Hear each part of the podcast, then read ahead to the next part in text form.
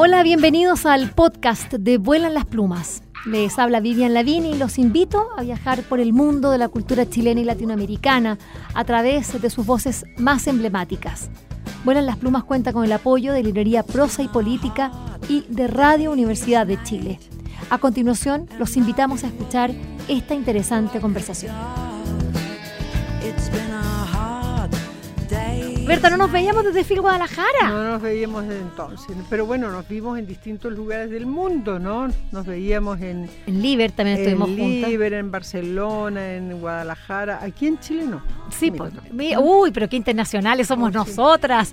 Bueno, Berta Inés Concha tiene que ir mucho a España, específicamente porque, bueno, representa a una importante cantidad de editoriales independientes. Eso es importante entenderlo. Hay que entender la diferencia entre lo que es la edición española que es la transnacional y lo que es la edición independiente, es decir, que son editores con un sello autónomo, con una mirada política y haciendo libros maravillosos. Así que, y bueno, tú estás allá con todos tus clientes viendo, trayendo libros hermosísimos para acá.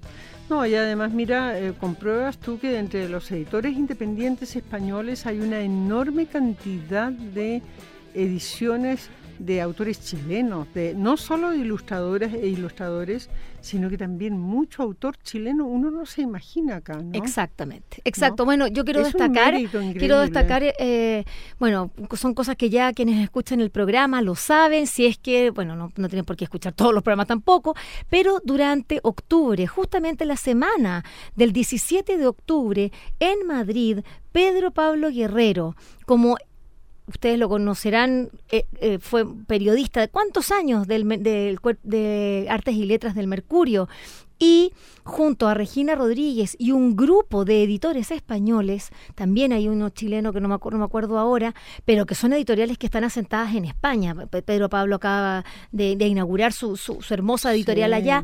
Bueno, La Starria y Demora. Exactamente, y lo que hicieron fue este primer congreso de la edición española independiente con los autores y autoras de Latinoamérica, y fueron autoras chilenas, autores chilenos, y por cierto estábamos allí, bueno, yo fui como agente, muy interesante, habíamos dos agencias nada menos que Balcells y Vuelan las Plumas, así, mira tú, así, una cosa pequeñita, pero muy interesante. A propósito de lo que dices tú, Berta, de qué manera acá hay, y lo que queremos y lo que necesitamos es que muchos más autores sean publicados. Yo estoy feliz porque este año Calandraca acaba de publicar el libro El comedor de la abuela, de Pilar Hurtado, autora chilena, con las ilustraciones de Luisa Rivera. Luisa Rivera, estoy, mira, con una expectación tremenda porque me está llegando un barco atrasado, con carga atrasada, y viene el libro. Por fin. Yo quería que saliera ahora para Navidad. Sí, claro, bueno, claro. Pero bueno, vamos a tener que ahí hacer una cosa especial con la Pilar y vamos a hacer unas presentaciones bellísimas, porque ya saben ustedes, la Pilar Hurtado, la comensala, es una gran autora y se está preparando otro libro, nada menos que de Marcelo Simonetti. Así que ese también va a ser una gran fiesta el año 2023 y también tenemos más sorpresas. Pero vamos a hablar de este año y de lo que se nos avecina. Nada menos que viene la pesadilla de decir qué compro para el amigo o amiga secreta. Porque ya se está usando menos de regalarle a todo el mundo, es como un regalo. Nosotros vamos a hacer una modalidad especial propuesta por mis hijas en la casa. Enemiga o enemigo secreto se llama. Porque en definitiva, tú traes un regalo, pero tú puedes intercambiar y decir, este es el que me gusta a mí, y quedarte con otro que le llega a otro. Entonces, finalmente va a ser, así se llama, el enemigo secreto. Y Berta, hasta hay un sitio web que se llama amigosecreto.cl. A mí me llegó y yo así supe quién era mi amiga secreta. Claro, qué increíble, no voy a decir que es una persona colorina, pero si está en un sitio web, ¿verdad? amigosecreto.cl, para que entonces ya no los papelitos y todo, no, muy divertido, pero bueno, la idea es poder celebrar que estamos vivos, que pasamos la primera pandemia universal del siglo XXI y que tenemos a los libros como gran regalo. Por eso vamos a hablar de muchos libros ahora para que tengan ideas. Oye, qué increíble, reflexionando, ¿no? Así hacia atrás, qué increíble la continuidad de vida que nos regalaron los libros. Exactamente, sí. ¿No? porque incluso el pic increíble que tuvieron los libros en la mayor cerrazón, en la etapa más cerrada de la pandemia, incluso ahí los libros eran un factor enorme de comunicación, no solo por las pantallas de televisión, que estaban ahí los libros, aparecieron los libros en las pantallas, nunca habían aparecido. Muchos eran telones de fondo, pero algunos espero que hayan sido de verdad. Yo trataba de escudriñar los títulos de los libros. Claro, uno miraba, ¿qué libro tiene detrás? Sí. Pero también porque la gente compró mucho libro y pasó mucho tiempo en los libros y con los libros. En diferentes partes de Chile, es sorprendente. Siempre te lo he dicho, ¿no? Que de repente en un pueblo perdido del sur aparecen unas gentes que siguen autores sofisticadísimos. Y esto fue un hilo conductor importantísimo en la pandemia. Yo creo que poco se ha hablado de esto, pero de verdad, ¿no? Y, en fin, ha bajado tanto tampoco después de la pandemia. Y pues la pandemia fue un muy buen año para los libreros, ¿no? Sí, porque claramente tenían las librerías cerradas, pero con el comercio electrónico online, acá nosotros en Chile, que es muy fuerte, no así en otros países, ¿ah? No, la verdad, mucho menos. La verdad es que uno mira en otros países, en propia España, digamos, es decir, por lo menos Galicia, que me tocó estar en tanto rato, es decir, yo vi pero escasos motos llevando comidas y cosas. A cambio, acá es una fiebre. Es una locura.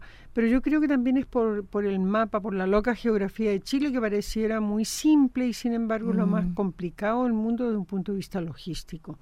Y porque no hay librerías. Es decir, en este momento, a pesar de que han florecido montones de librerías post pandemia y muchas se han además volcado a ventas online, de todas maneras no llegan apenas si superarán las 200 las librerías para todo el país. Es muy poco. En España tienen como 2.900. ¿Cómo explicamos eso? Si no, bueno, desde aquí, desde nuestra trinchera, resistiendo en Vuelan las Plumas, desde hace 21 años, nada menos, tenemos la posibilidad de poner al libro y compartirlo con ustedes. Vamos hablando de algunos para que empecemos, porque tenemos varios libros hermosísimos. Memoria y Haiku. Esta es una antología, realizada por Nórdica. Cuando me preguntan, Vivian, oye, ¿y qué libro me recomiendas? Y yo generalmente digo, yo no puedo recomendar libros porque es algo bastante, es muy específico. Sin embargo, lo que sí recomiendo son editoriales. Sí, hombre, está sobre todo. Y entonces, cuando pienso en una de las editoriales que digo es Nórdica. Nórdica es de una calidad, a pesar del nombre, pero es española.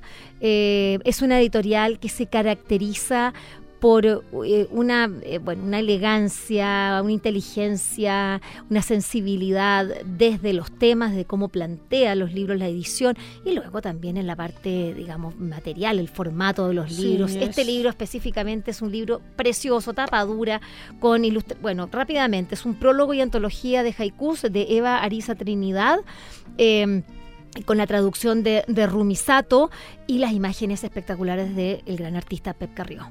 Sí. Siempre es una cabeza, ¿eh? Toda la ilustración a lo largo de todo el libro, y tiene mucho que ver con la memoria, ¿no? Por eso la cabeza como mapa de la memoria, como recinto de la memoria, como lugar de la memoria, ¿me entiendes? La cabeza es nuestra cabeza, ¿me entiendes? Entonces, toda la ilustración son diferentes motivos dentro de la cabeza, en torno de la cabeza. Y siempre en un universo, ¿no? Un universo como estrellado, que habla de la constelación, que habla del mundo, es decir, del universo no interior, que es la cabeza, sino que también haciendo un diálogo con el universo exterior. Con lo externo. Y yo creo que se llama Memorias y Haiku porque la memoria, algo lo explica también aquí, ¿no? La memoria es esta cosa abstracta, interna, que vive en nuestra cabeza, en nuestra célula, y el haiku son chispazos de la realidad exterior, chispazos sutiles, increíbles, pero que te dan cuenta de esa realidad que nos circunda, ¿no? Entonces, memoria y haiku es esta dupla, es este balance entre lo interno y lo externo. y lo externo es inmediato, precioso, sutil, en fin. El libro es bilingüe, está escrito también con caracteres japoneses y es un lindo libro. Muy bello, tiene una introducción increíblemente hermosa. Buena. Sí, también de nada menos que de la misma Eva Ariza, la antologadora. Vamos rápido con uno de, bueno, y además que esta selección de haikus, hay que decirlo, son haikus de varias centurias. Sí, creo que siglo XVI, creo que era siglo XIII, bueno, se empiezan a escribir en el sí, en pero estos son del periodo Heian, del siglo VIII al siglo XIII. Ahí dice que empiezan los Hakai Onorenga y después, en el siglo XVII, después el XVIII, ahí está Matsuo Basho, que es justamente el que yo quería leer, que es del siglo XVIII. Dice: la vieja alberca, salta una rana, chop, se agita el agua. Esos son los haikus, es poesía. Ahora, el formato no es exactamente el del haiku normal, sí. Sino que aquí hay unos extractos y son haikus elegidos y antiguos, algunos de ellos. Pero entre los autores está, mirá, los nombres, ¿no? Está Basho, Kobayashi, Soseki... No, está Santoka y Tomisawa. No, sí, son estupendos. Te leo yo uno. Ya, pues vamos, tu hora. Se llama Iluminación. Ahora descubro que este mundo es una gota de rocío. Ay, ese es bellísimo, también lo tenía seleccionado. Ay, no.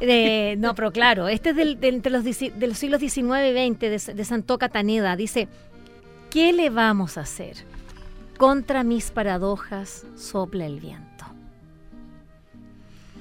Sí, pues, ¿qué le vamos a hacer? Hay que seguir. ¿Qué le vamos a hacer? Mira, yo te voy a leer ahora uno de Masaoka Shukin, que dice: me volví, y el hombre que me crucé ya era niebla. La melancolía del haiku. A mí me gusta, también de Matsuo Basho, que dice: el rocío o las lágrimas. Hoy se borrará tu nombre de mi sombrero de viaje. Oh, eso. Y no sé, sincero. Me deja, pero me atraviesa el corazón. Mira, y este último de Kobayashi Isa dice: no lloréis, grillos. El amor separa hasta los astros. Ese también lo tenía seleccionado. Es bellísimo, hermoso. La verdad es que este libro lo recomendamos de inmediato. ¿Dónde se pueden comprar, Berta, para que sepan? Mira, básicamente en la librería El GAM, en librería Prosa y Política online y, bueno, en varias otras librerías, pero como llegó recién, es en estas dos librerías. Perfecto. Donde recomiendo comprarlo.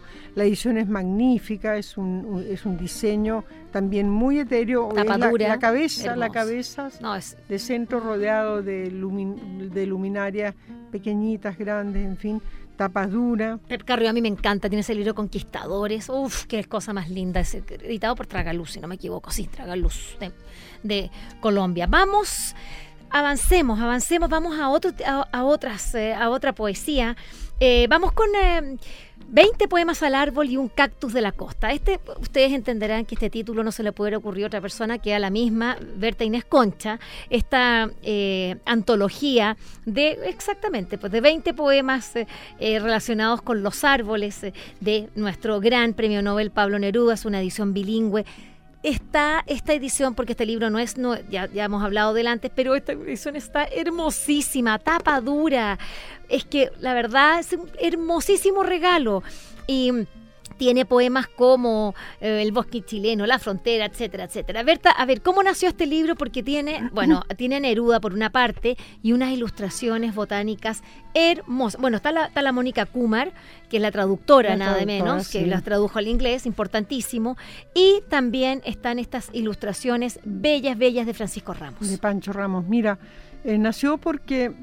yo me pongo muy en situación de los extranjeros que vienen y quieren conocer Neruda y se encuentran con una selva impresionante, con una florescencia así de poesía tan grande que no sabrían por dónde empezar, a menos que sean académicos o críticos, en fin. Entonces, pero la persona común que quiere conocer a Neruda ¿por dónde se asoma a él?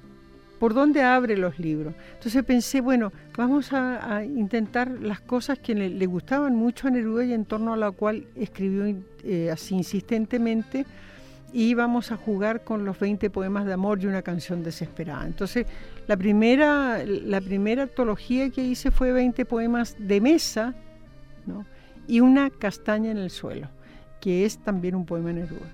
Después salió el 20 poemas al árbol y un cactus de la costa, todos son poemas. Y se me ocurrió en este caso, en los otros casos participaron otros ilustradores, pero en este caso invitamos a Pancho Ramos, que es un maravilloso dibujante naturalista, para poner nuestros grandes árboles, el coigua, el raulí, el lingue, bueno, todos hechos por su mano y con sus nombres científicos en castellano y en mapudungun. Como si fuera poco, este libro tiene un QR detrás, ¿cierto, Pato? Y eso significa que ustedes pueden escuchar estos poemas nada menos que la voz de nuestro gran, enorme Pedro Sánchez. Escuchemos entonces, creo que sí, vamos por el primero, ¿cierto? El bosque chileno, ¿puede ser, Pato? Vamos con el bosque chileno de este 20 poemas al árbol y un cactus de la costa, de este libro hermosamente editado por Liberalia Ediciones. El bosque chileno. Bajo los volcanes, junto a los ventisqueros, entre los grandes lagos, el fragante, el silencioso, el enmarañado bosque chileno. Se hunden los pies en el follaje muerto. Crepitó una rama quebradiza. Los gigantescos raulíes levantan su encrespada estatura. Un pájaro de la selva fría cruza, aletea, se detiene entre los sombríos ramajes. Y luego, desde su escondite, suena como un oboe. Me entra por las narices hasta el alma el aroma salvaje del laurel, el aroma oscuro del boldo. El ciprés de las guaitecas intercepta mi paso. Es un mundo vertical, una nación de pájaros, una muchedumbre de hojas. Tropiezo en una piedra, escarbo la cavidad descubierta. Una inmensa araña de cabellera roja me mira con ojos fijos, inmóvil, grande como un cangrejo. Un cárabo dorado me lanza su emanación mefítica mientras desaparece como un relámpago su radiante arcoíris. Al pasar, cruzo un bosque de lechos mucho más alto que mi persona. Se me dejan caer en la cara 60 lágrimas desde sus verdes ojos fríos. Y detrás de mí quedan por mucho tiempo temblando sus abanicos. Bueno, así se abre. La Berta ya está en trance escuchando. Esta es prosa poética. Son tres y es con lo que se abre este libro. La verdad es que es una belleza, imaginen. La verdad es que yo sé, podríamos haber quedado escuchando todo el rato. Tengo otro, lo vamos a poner también un segundo, un poquitito más también, porque escuchar a Pedro y escuchar a Neruda y hablar de este libro es una maravilla. Dice que no conoce el bosque chileno, no conoce este planeta, de aquellas tierras, de aquel barro, de aquel silencio. He salido yo a andar, a cantar por el mundo. Es el mismo Neruda que nos invita a ingresar a su literatura y a su amor, su pasión por la naturaleza. Sí, muy, muy lindo. Es un libro entrañable. Se lo regalé a varios editores españoles que quedaron deslumbrados. Claro. Es que está el de Nórdica, por ejemplo, que luego me dijo, oye, pero qué maravilla. Es que además que está muy bien editado, oye, está muy elegante. Estas cosas del código QR, cómo son fantásticas, sí. ¿Me entiendes? Sí, se lo mandé así, José, bajó y después el Pato lo pone porque está en el banco. No, increíble.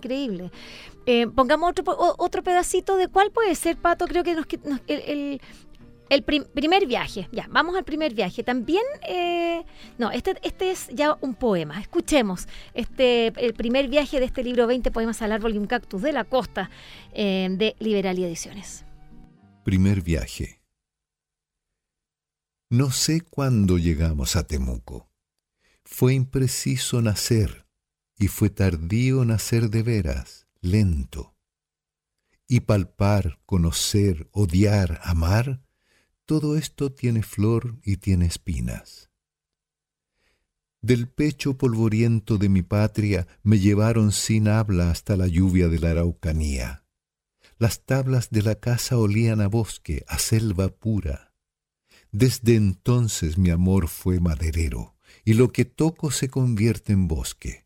Se me confunden los ojos y las hojas, ciertas mujeres con la primavera del avellano, el hombre con el árbol. Amo el mundo del viento y del follaje, no distingo entre labios y raíces. Del hacha y de la lluvia fue creciendo la ciudad maderera, recién cortada como nueva estrella con gotas de resina. Y el serrucho y la sierra se amaban noche y día, cantando, trabajando. Y ese sonido agudo de cigarra levantando un lamento en la obstinada soledad regresa al propio canto mío. Mi corazón sigue cortando el bosque, cantando con las sierras en la lluvia, moliendo frío y acerrín y aroma. Espectacular, espectacular. Ya saben, este libro está a la venta en la librería del GAM, también en el sitio web de Prosa y Política. Pueden... En las casas de Neruda, en las casas también. Museos de Neruda y en todas las librerías chilenas, ¿no? Que puede estar en la versión antigua, rústica, pero se puede pedir esta también. Está hermosísima.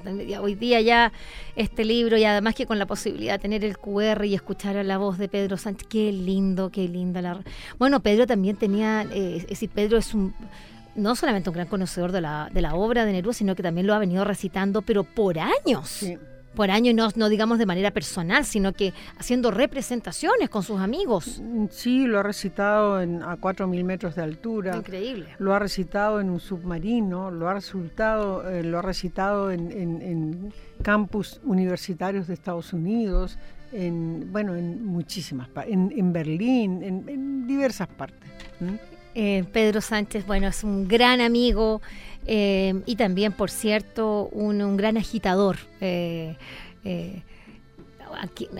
Si para mí es imposible olvidar el compromiso de Pedro, del gran Pedro, cuando necesitábamos una voz que dijera hace, imagínate cuántos años atrás, en el año 1988, que sin miedo dijéramos no. Es el mismo Pedro Sánchez que hoy día lleva la voz de Neruda y de tantos otros poetas. Y por cierto también de la frase que vamos a escuchar después en la pausa comercial, que no es una frase de radio cualquiera, sino que de la creación de Berta Inés Concha, una décima. Porque hay que ser bien literarios para hacer décimas en vez de frases de radio. Berta, ¿cuánto te demoras en hacer cada décima de esas? Mira, depende de la inspiración y del tema. Esta se me fue rápido. El mundo estaba muy armado con el viejo pascuero, la Pascua, los libros, y otras veces es mucho más complicado, ¿no? Estamos de regreso aquí en Vuelan las Plumas junto a Berta Inés Concha de Prosa y Política, de Liberalia Ediciones, haciendo este programa. Bueno, juntas ya por más de 14 años, yo creo, Berta, años, por lo menos 15 años, sí. Que viene siendo una compañía, indispensable, esencial para lo que ha sido nuestro programa, no solo desde el punto de vista de los libros que podemos recomendar y como lo estamos haciendo hoy día, sino que porque... El conocimiento de la Berta fue el que ella me empujó a que fuera a la Fil de Guadalajara, a conocer, a entender, y gracias a la Fil de Guadalajara y por supuesto que gracias a la Berta, hoy día también yo soy una gente literaria, he podido profesionalizarme dentro de lo que es la cadena del libro. Por cierto, sigo haciendo periodismo, pero ¿qué es esto lo que estoy haciendo ahora?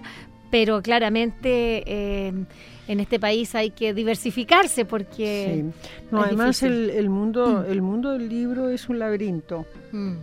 Y cuando tú tomas el hilo de Ariadna, puedes llegar hasta lo más profundo del libro y recorrer la cadena creando en cada uno de los eslabones, en cada uno de los receptáculos de este laberinto que lamentablemente en Chile conocemos poco. Conocemos resultados, no conocemos orígenes, causas, procesos. Así es. Pero bueno, afortunadamente yo creo que muchos de los programas que tú haces y los que hacemos juntas hablan de esos procesos que forman el libro, porque el libro no es el resultado espontáneo de algo, es una elaboración tremenda, es una producción completa, ¿no? Que tiene también mucho de producción cinematográfica, tiene de todo. Exactamente.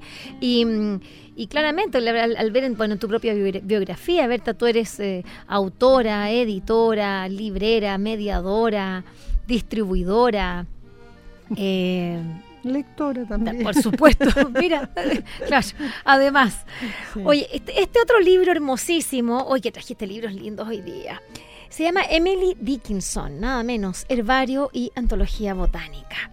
Es de una editorial con un nombre imposible, como puedo decir, como se llama esta, ya lo dijo Casimiro Parker. Así se llama esta editorial que ha hecho. Hermoso, no, esto ya es poesía. Y este herbario recolectado por, es decir, un herbario recolectado por Emily Dickinson entre los años 1839 y 1846 y una antología botánica en edición bilingüe. Y estamos, muchos libros bilingües hoy día, estábamos sí. en castellano-japonés, castellano-inglés, y este es también castellano-inglés, y traducida por Eva Galud. Este libro es una joya, una hermosa, una belleza para quienes amen la naturaleza, la botánica y esta niñita, porque la verdad es que esta es una afición de ella desde muy niñita. Desde niña, sí. Empieza a juntar este herbario con su letra preciosa y le pone con toda la tradición, ¿no? Naturalista inglesa, esa pasión, el conocimiento por las plantas y las flores, y ella va recolectando y se pone, tiene un dossier acá, un inserto, digamos, fotográfico bellísimo y vienen los poemas de ella. ¿Qué poemas más hermosos? Son también de una sutileza solo comparable a los haikus. Sí, sí, sí. ¿No? ¿Cuál elegiste tú? Mira, yo elegí varios, por ejemplo, ¿te lo leo? Sí, pues Berta, un sépalo. Ah, es lindísimo ese. Un pétalo. Y una espina, sobre una común mañana de verano, un frasco de rocío, una abeja o dos, una brisa, un brinco en los árboles, y ya soy una rosa. Ese me encanta, me encanta. Mira este. Estamos hablando del libro Emily Dickinson, Herbario y Antología Botánica. Este es un libro hermosísimo. ¿Dirían ustedes para una mujer? No, este es un libro para almas sensibles, sí. Para espíritus que quieran compenetrarse con el respeto a la naturaleza. Estos son los libros que me gustaría regalarle a jóvenes de todos los sexos, todos. Si perdiera su faja la campánula ante su amada abeja, ¿a la campánula la abeja veneraría tanto como antes? Si el paraíso persuadido se diera su fosa de perla, ¿sería el Edén un Edén? ¿Sería Conde? ¿El Conde? Mira, no deja títere con cabeza. No deja. Es qué lindo, qué libro más hermoso. Lo importante, ya les decíamos, es la primera parte está en castellano, después en inglés. ¿Por cuál vas ahora? Mira, yo creo elegí como el último para mí, para no. Sí. Mira, el pedigrí de la miel no le importa a la abeja. En cualquier momento, un trébol para ella es aristocracia. Eso también es uno de mis favoritos. Voy con el mío. Las hojas, como las mujeres, intercambian astutas confidencias. Unos cuantos saludos y unas cuantas portentosas conclusiones.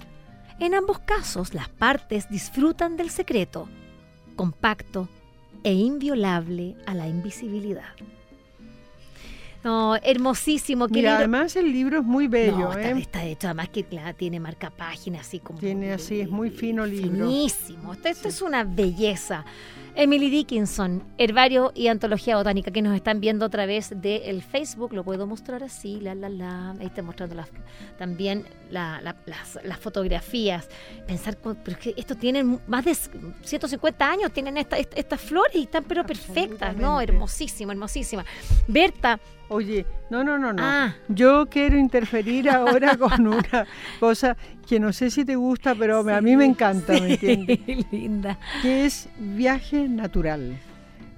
Un libro, un encuentro entre el arte y la ciencia, un libro editado por la señora aquí presente, en su función ahora, en su cara de editora, con Josefina Hepp, agrónoma, escritora, y con María José Arce ilustrando las maravillas que aquí se dan, ¿no? Es un libro genial, precioso, de una finura pocas veces visto, grande, empastado con colores absolutamente arrobadores, ¿no? Y con una estructura muy singular, muy sugerente, ¿no? Que creo que, mira, aquí hay quiero que veamos esto, empecemos con un poema de Gabriela Mistral. Ella abre el libro. La mujer y el apego a la tierra.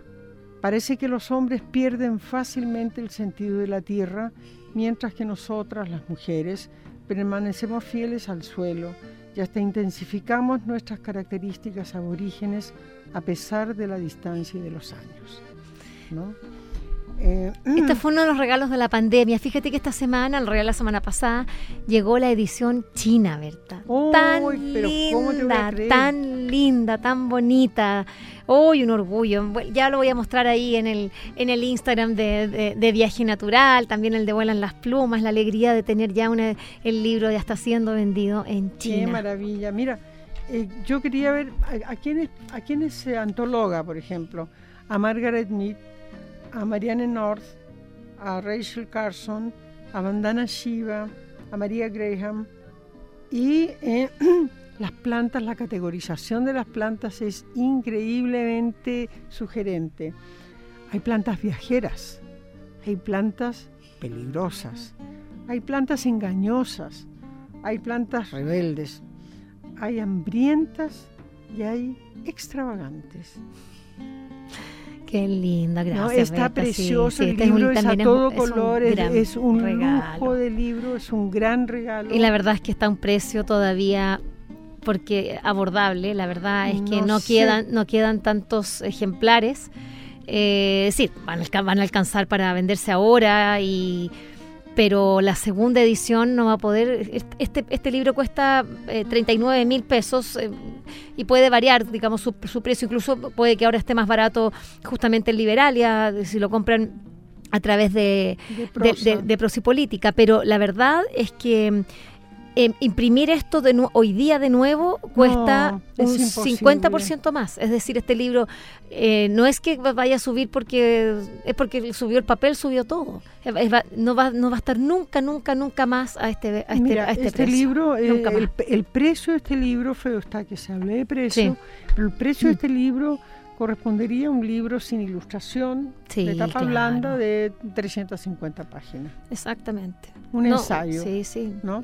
Es majestuoso, no sé si se puede ver acá. Sí, ahí se ve. Y sí, la verdad es que si ese libro fuera extranjero, como suele suceder, costaría más de 60.000 pesos acá en nuestro país. Así que es una maravilla poder haber tenido la posibilidad, gracias al Estado y gracias a la Corporación de la Cámara Chilena de la Construcción, que nos apoyaron.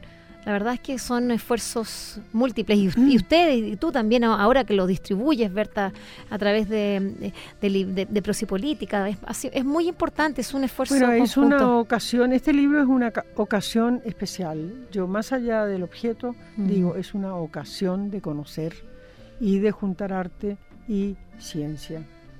Sí, es bonito, y además que tiene una vocación de comunicar, sí. La verdad, no tiene textos difíciles, es un súper libro. Gracias, Berta, por traerlo, te pasaste. No, yo lo sugiero mucho. Yo lo sé, maravilloso, siempre en tu oficina, siempre lo tienes ahí encimita. Hay otro libro que a mí me emocionó hace unos años y que habla de las recetas, porque bueno, qué manera de comer en esta época del año uno. Y este libro se llama Recita tu receta. Nada menos que Jorge Lillo Valenzuela, gran decimero. Es bueno, parte de la colección La Décima Musa de Liberalia. Y lo que hace es pasearnos por los sabores chilenos, pero con esa métrica tan maravillosa, tan integradora, tan atávica, y entrañable como es la décima. Además, Jorge tiene un talento tan increíble para la décima que hace calzar el mundo completo en una décima. Es que Berta, es pero si el colofón sí, de atrás. Supervisó Berta Inés, Coña, Loreto y Cabezas, que dispusieron la mesa con los manjares que ve. El Lillo vino después a poner los aderezos que completan el proceso del recetario presente para que recite la gente mientras festeja el suceso. Cristina hizo la cubierta, que es como la invitación de la nueva colección, como quien dice la puerta. Y así sigue. Baker Signé fue la fuente con la que el texto se compuso, y el papel que se dio al uso, Bona Huesado, excelente. No, se pasó. No, sí, es un genio. Él es una persona absoluta. Mira, debo también añadir que estas recetas están supervisadas por Esteban Cabezas, que sí, es el crítico gastronómico del Mercurio, ¿no? Y que es autor de muchísimos, más de 50 libros, tiene él a su haber, para niños y jóvenes.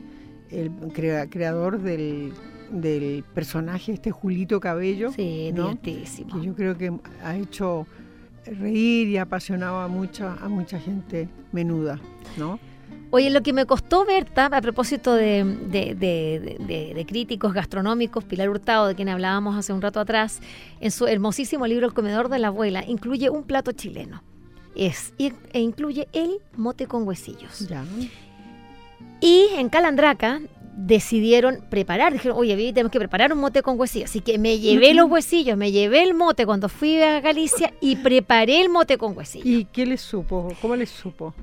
La verdad es que ahí me di cuenta que es bien raro el mote con huesillos. Claro que es muy raro. Sí. Es el sincretismo perfecto, porque claro, los huesillos, porque ellos nos dicen, ellos pensaban, huesitos decían, sí, claro, porque no, la palabra les suena a huesos de animales, entonces uh-huh, decían, no, si son los melocotones, que están, qué sé yo, que secos y bla, bla, bla.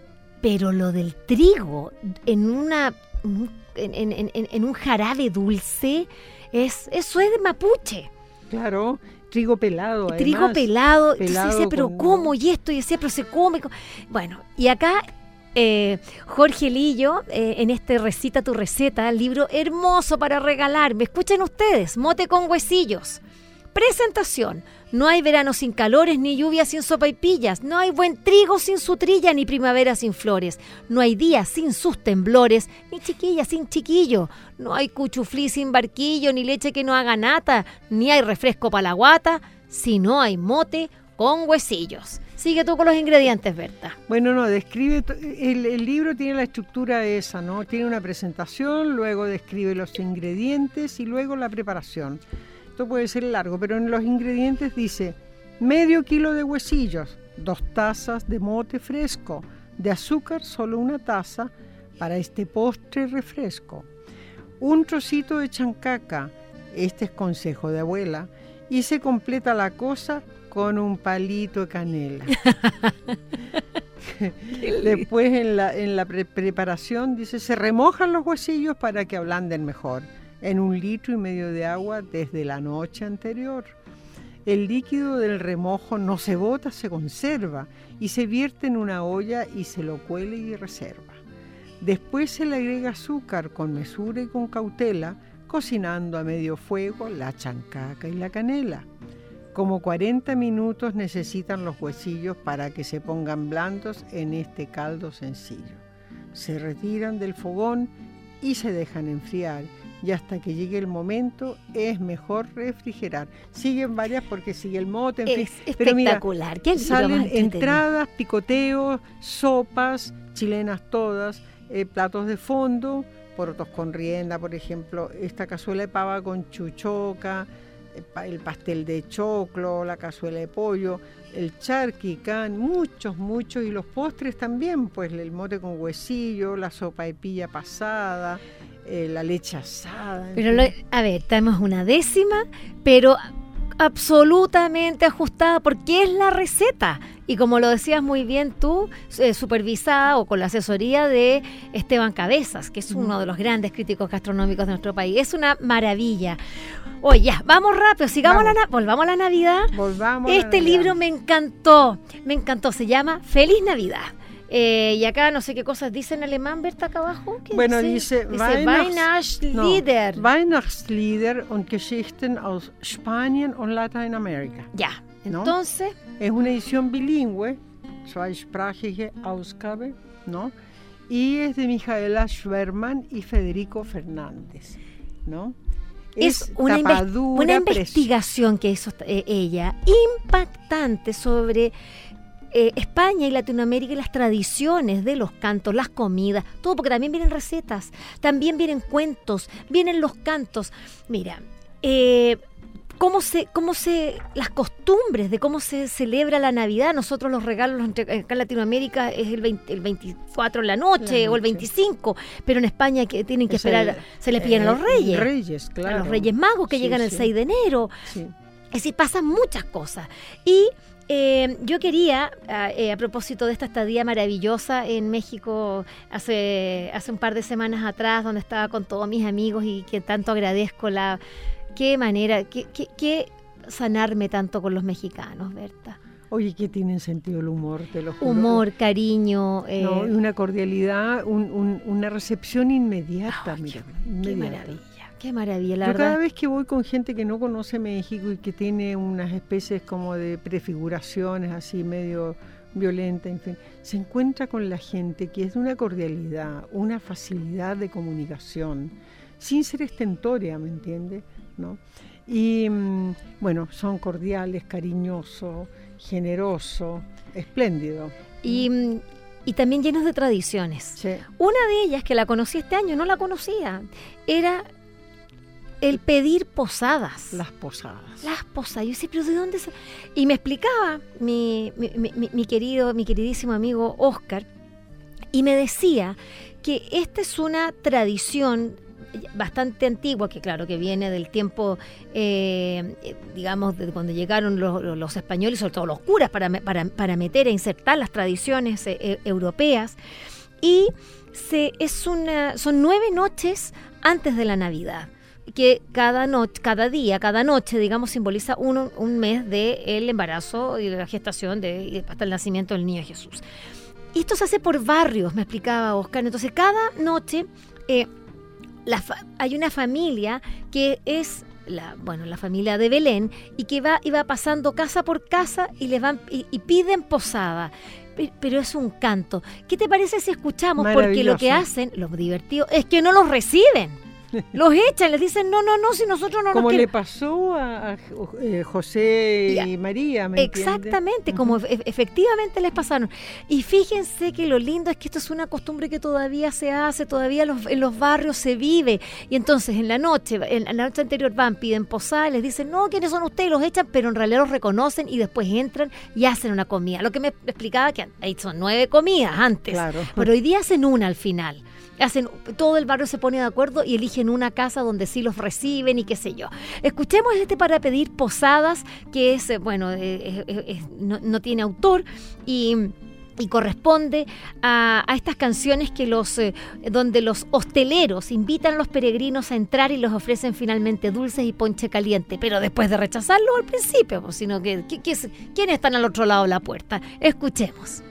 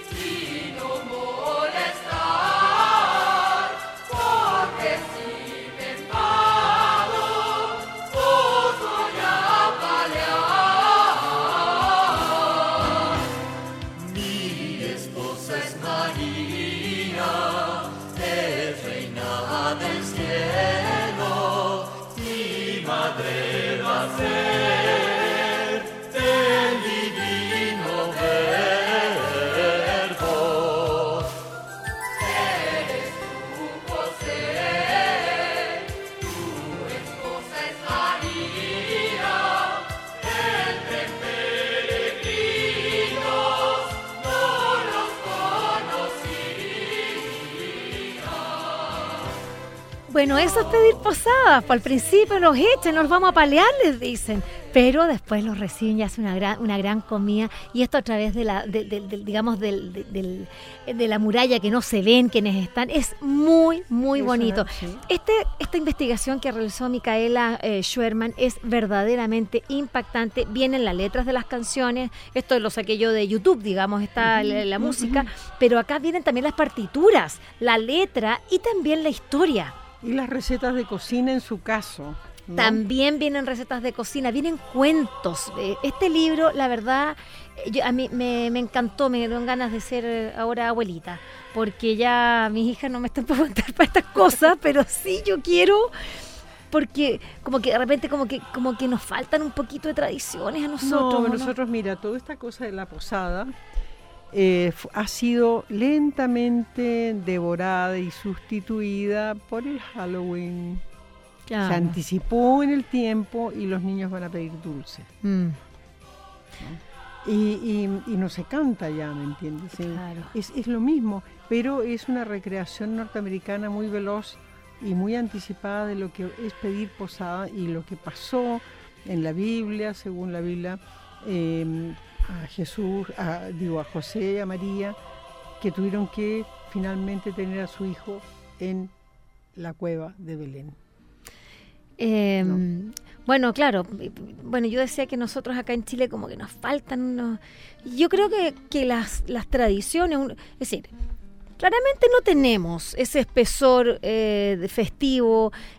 Acá en Chile se hacían muchas cosas. Bueno, acá también explica la misma Micaela cómo las misas acá, las misas de Navidad eran, pero una cosa impactante, eran mucho más festivas, sí. Hasta que los curas dijeron no, y ahí pusieron lo que ya sabemos, el estoicismo y las reglas. De hecho, estaba viendo esto de la Mari Morena, que fue justamente una mujer que llegó también con panderetas, con tambores, y la azotaron, y hay una canción que recuerda justamente es ese ánimo festivo de la Nochebuena allá la Nochebuena, pero también tiene datos de el Año Nuevo, y vienen muchas cosas también, como para, por ejemplo, vienen adivinanzas, vienen, yo creo que uno puede hacerlas también, las tradiciones. Es decir, por supuesto, si no las teníamos, ¿por qué no las inventamos? No, pero hay cosas que han quedado latentes en regiones en Chile, ¿no? Por ejemplo, es mucho más común usar, antes que al rol de Navidad, usar pesebres. O belenes, como se les dicen en México, España, también en España. Sí. Uh-huh. Claro, eso tengo yo en realidad, los belenes. Sí. Y en México los decoran, yo he visto en la casa de mis amigos, son unos belenes. Uno dice el pesebre, pero es que no es la Virgen María y José. Es una cantidad de gente, pero impactante. Se toman mesas completas, parte de una pieza de la casa. Bueno, yo no sé si pueda mencionar esta cosa catalana de origen. A ver, dale. En cada Belén, en Cataluña, hay que buscar a un personaje que está en cuclillas y que se llama el Cagané. Adivinen por qué. Porque siempre está en cualquier parte por ahí haciendo... Dejando sí, la embarrada, haciendo sus necesidades en medio de este ritual maravilloso. Increíble. En fin. Eso es lo pagano, como claro, el humor, lo pagano con lo divino, cómo se mezcla. Sí. Libro me encantó, Berta, está a la venta. Feliz Navidad, es una edición bilingüe también para los niños que quieran aprender alemán o las familias, digamos. No, en las familias alemanas, que hay tantas familias criollas alemanas, ¿me entiendes tú? Que van a ver aquí, van a poder comparar y conocer en inglés. Y la misma Micaela había sacado antes un libro precioso que se llama Pin 1, Pin 2 y Pin 3, que son en realidad rimas, juegos y canciones infantiles, que también es bilingüe, también está preciosamente editado e ilustrado, y antologa una cantidad enorme de rondas, de canciones, de juegos que nosotros en América Latina hemos ido casi olvidando, en Chile muchísimo, ¿no? Pero en otros países se mantiene aún algo vivo.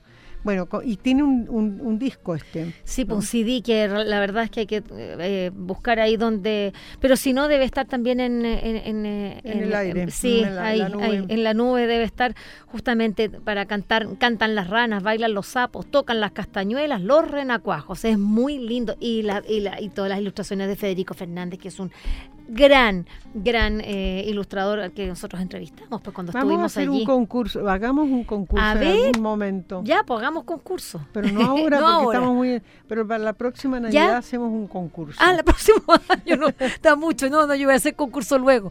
A ver, podríamos hacer uno también por el Instagram de Vuelan las Plumas, pues, Berta. Hagámoslo por ahí. Bueno, ya, pues. Maravilloso. Ya. Entonces, ¿qué vamos a rifar por el Instagram de Vuelan las Plumas? Vamos a rifar los libros, por supuesto. Pues, ¿qué libros vamos a rifar? ¿Te parece que un Recita tu receta? Recita tu receta. ¿Cuál de todos? El de 20 poemas. Ya, listo. Ya, tenemos 2 libros de regalo, así que para que nos escriban en nuestro Instagram, y los primeros nomás, por los que estaban atentas escuchando allí, listo, así nada más. Y en nuestros mensajes de Instagram de El Vuelan las Plumas, así de simple, pidiendo el libro, diciéndonos su nombre y la dirección. Así que rápidamente yo les voy a contestar, porque aquí y los vamos a ver, ¿alcanzamos? A ver, ¿cómo sabéis si ya escribieron, Berta? Y si ya escribieron, se lo decimos al tiro al aire. ¿Cierto que si alcanzo, Pato, un minutito? ¿Cuánto me queda? Me queda un minutito. Pero es que esto va a ser tan rápido, tan rapidísimo. Vamos a ver. Puf, ay, pues estoy con el Pato. ¿Por qué? Ah, me cuesta siempre llegar a los mensajes. Espérate. ¿Por qué me cuesta a mí siempre estas cosas? A ver, mensajes... A ver. ¿Y por qué no me llegan los mensajes? Dice promocionar publicación. Ya voy a tener que verlo después con más calma. No sé por qué no me aparecen los mensajes acá. ¿Por qué dónde tengo que verlo acá? ¿Dónde se ve? Pero es que es muy raro, de repente desconozco el ya. Acá, a ver. No aparece el mensaje acá de Volar las Plumas. Qué raro. Ya, yo voy a fijarme y voy a... Ya, escríbanos el que quiera ganar. 20 poemas al árbol y un cactus de la costa. O Recita tu receta. Y los libros van a quedar acá en la Radio Universidad de Chile. Yo voy a esperar un ratito, así que ahí los dejo para que los vengan a buscar a Miguel Claro 509. ¿Qué les parece? ¿Listo? Ya. Y yo espero, y ahí me va a decir el Pato cómo voy a los mensajes. ¿Por qué no lo encuentro? Fresco tonta. Ya. Berta, qué gusto, querida amiga. Bueno, mira, espero que lleguemos enteritas al 2023, porque asoma por ahí el gran desafío de la Feria de Concepción. Desde ya tenemos que hablar. Entre el 13 y el 22 de enero vamos a estar allí en esa feria maravillosa, la Fil Bio, organizada por la Universidad de Concepción, y vamos a estar con grandes autores. A mí me va a tocar de nuevo entrevistar a la Julia Navarro, la pobrecita ya está agotada de mí, pero también vamos a entrevistar, va a estar en Licura, van a haber tantos autores, van a haber autores chilenos, Jorge Volpi, va a estar el inaugura el Premio Nacional de Literatura. Claro, nada menos, Hernán Rivera Letelier estará allí. Estamos... Oye, y qué sé yo, va a haber presentaciones a porfía, presentaciones de libros. Nosotros vamos a tener 40 editoriales infantiles que solemos representar acá. Vaya, eso va a ser un festín de libro infantil y juvenil español. Bueno, y además él está con editoriales independientes para adultos. Exacto, ensayo. Hasta Luis Sendrera. América Gutiérrez viene de Publishers Weekly. No, va a estar buenísimo. Ya, Pato, muchas gracias por esto. Al José Rojas de nuevo, a Prosa y Política, Liberalia Ediciones, que nos acompaña desde hace tanto tiempo. Y a ustedes, rápidamente al Instagram, si es que quieren ganar. Recita tu receta o 20 poemas al árbol y un cactus de la costa. Rápidamente al Instagram de Vuelan las Plumas. Hasta la próxima semana. Espero que esta conversación les haya gustado y recuerden que la escucharon en el canal de Vuelan las Plumas. Pueden acceder al material que hemos producido desde el año 2002 en www.vuelanlasplumas.cl y seguirnos a través de nuestras redes sociales en Facebook, Twitter e Instagram.